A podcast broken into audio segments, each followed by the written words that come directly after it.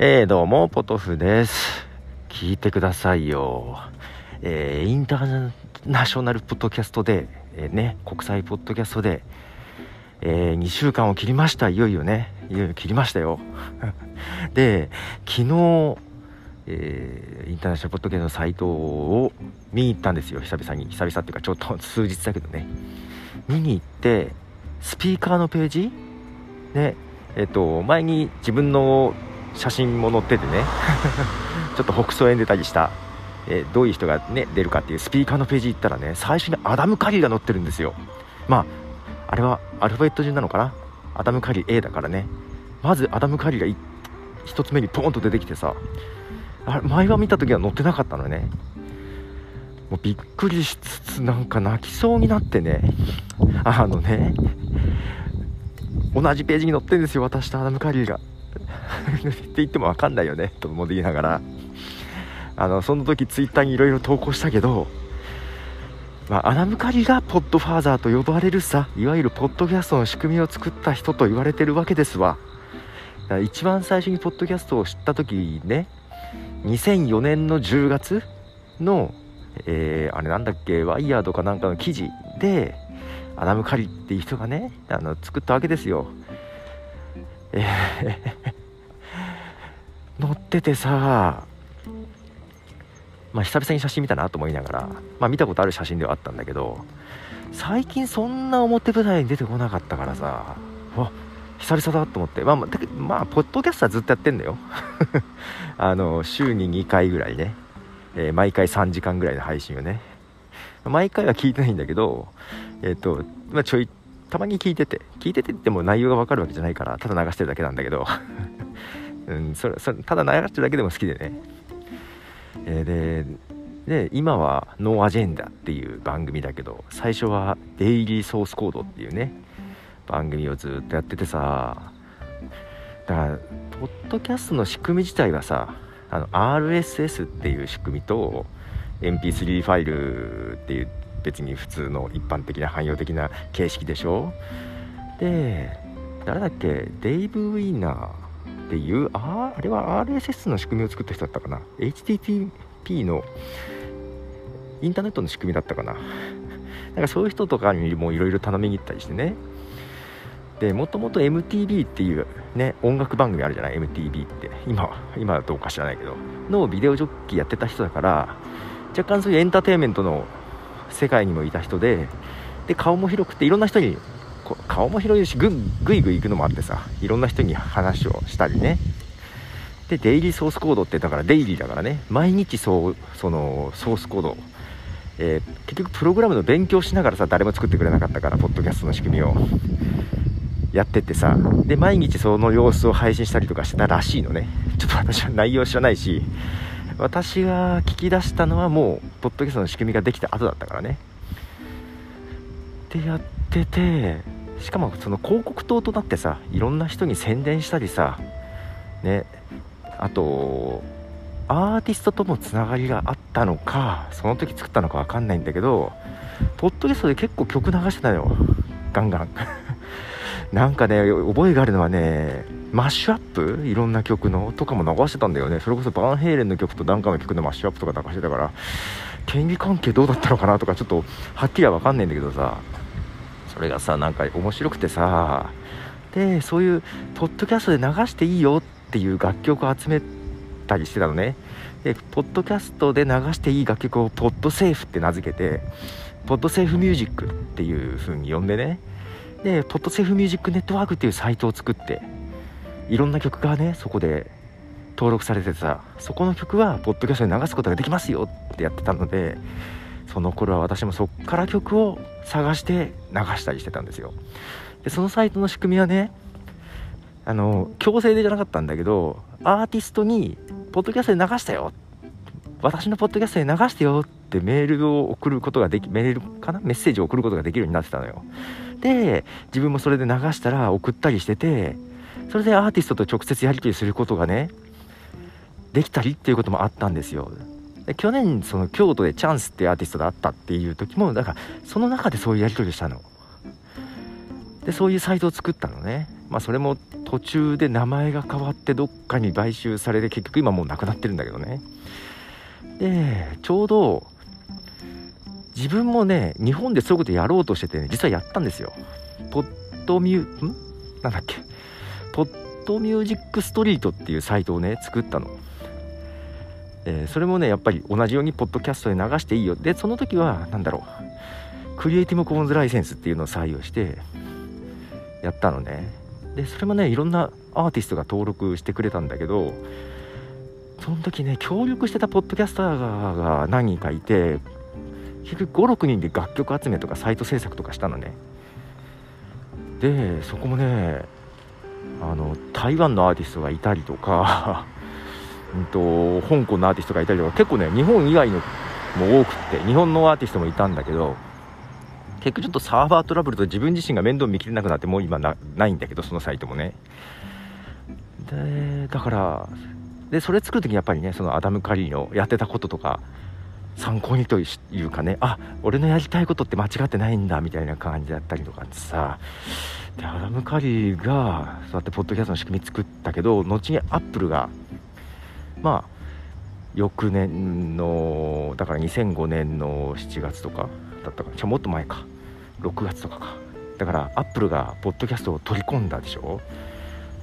ああアダム・カリーが作ったのにアップル持ってったと思ったんだけどアダム・カリーがアップルの公式としてホストをしたアダム・カリーの番組っていうのがアップルの中にできたのよ。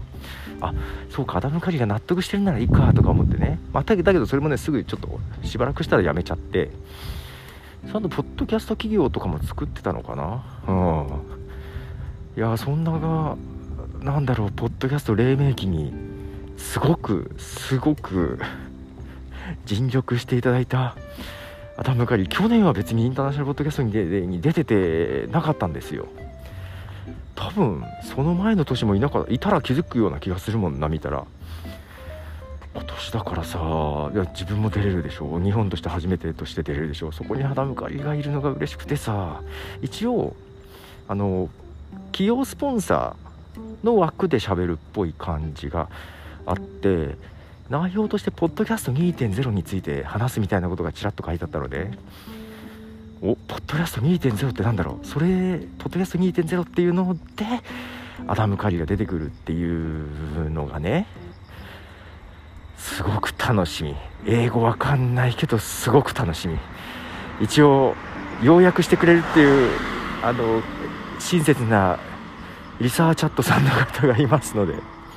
もうそこは甘えたい。もう甘えてでも内容を知りたい。いやー正直ね自分がインターナショナルポッドキャストデーに出れるってこと以上にアダム・カリが出てくることが嬉しい。そしてそのまあ疑似的だけど同じ面に立てるっていうことがねもうわあもう涙出そうだね。いやもうもうよかったと思ってまだ終わってないのに。いやーナムカリが出てくるとは思わなかったよ。この興奮はね分かち合う人どれぐらいいるのかなと思ってさ。俺にとってはもうスティーブ・ジョブズと変わらない存在なわけよ。マックねアップルを作ったスティーブ・ジョブズと同じぐらいポッドキャストっていうものを作った人だからさ。いやーもう昨日だからそれ興奮してというかねもうだいぶヒートアップしたね自分の中でね、まあ、ということでインターナショナルポッドキャストで皆さんも楽しみにしてください。なんかいいいいい年になりそうです。勝手に。さっきさそうそうあのインターナショナルポッドキャストデーにサイトのリンクを貼れるわけよ。で My Cup of Tea に貼ろうかなとも思いつつ結局ね何貼った？ポッドキャスティング .jp っていうのに貼ったんですわ。でそれはまあ一応なんだろう情報サイトっぽくしてるけど情報あんま出してないっていうね 謎のサイトがあるんだけどそこにねディスコードっていうサービスの、うんと、に参加できるリンクを貼ってあるんです。でさっきさ海外の人が入ってきたみたいでさまあ誰かが来たんで「あこんにちは」って返したら日本語が分かんないですみたいな感じがあってなんで来たんだろうと思って。あまあまあまあよくよくなんかちょっとやり取りはしたんです、まあ、といっても Google 翻訳に活躍しまくってもらってますけどだ向こうの言ってるのを100%理解してない感じはあるんだけどなんかね10年ぐらいポッドキャストやってるらしいんですよ。まあ、だからさそのインターナショナルポッドキャストのサイトからリンクが貼ってあるからさポッドキャスティング .jp のサイトに。インターナショナルポッドキャストデー通じてきたのかなと思ったの。そっから飛んででたまたまディスコードのボタンがあったから入ってみましたみたいな感じかなと思って。なんかそしたらそうでもないみたいでその方自身もポッドキャストでやってるのね10年ぐらい。英語でやっててでなんかねアニメの話とかなんかしてたかな。うん、ゲゲームの話とかアニメの話とかなんかそんなことしてるみたいでやっぱり日本に興味はあるみたい。もしかしたら日本で働いてるのかもしれない。なんかさっきなんかやり取りしたら日本の同僚にも教えてあげたいみたいなことが何だか言ってたんで。でてっきりそのサイインターナショナルポッドキャストから来てると思って。けどなんかね私がなんかお互いのポッドキャストを教え合ったりしてた時に彼が10年ぐらいやってるって言ってたんで、まあ、私は2005年からやってますよって言ったら2005年からやってる人は初めてみたいな感じだったんですよ。ただその15年やってるっていうのはさインターナショナルポッドキャストデーに載ってるんだよね。あれ？じゃあこっから来たわけじゃないのかなと思って。でインターナショナルポッドキャストデーって知ってるって送ったら知らないって言ってて あれ？知らないんだと思って。いや日本代表として出るんですよみたいな話をして。そしたらすごい驚いてわ日本の同僚にも聞かせてあげてみたいな感じ。あれ？知らないんだと思って。でこの間もちょっと話したけどさインターナショナルポッドキャストデーのさ YouTube のアカウントもそんなに登録者数多くないしさインターナショナルポッドキャストデーって実はどうなのって実は思っていたりしたんだけどまあけどアダム・カリー出るからいいや。マイナーな記念日でもいいや。アダム・カリーが出れば俺は全部いい。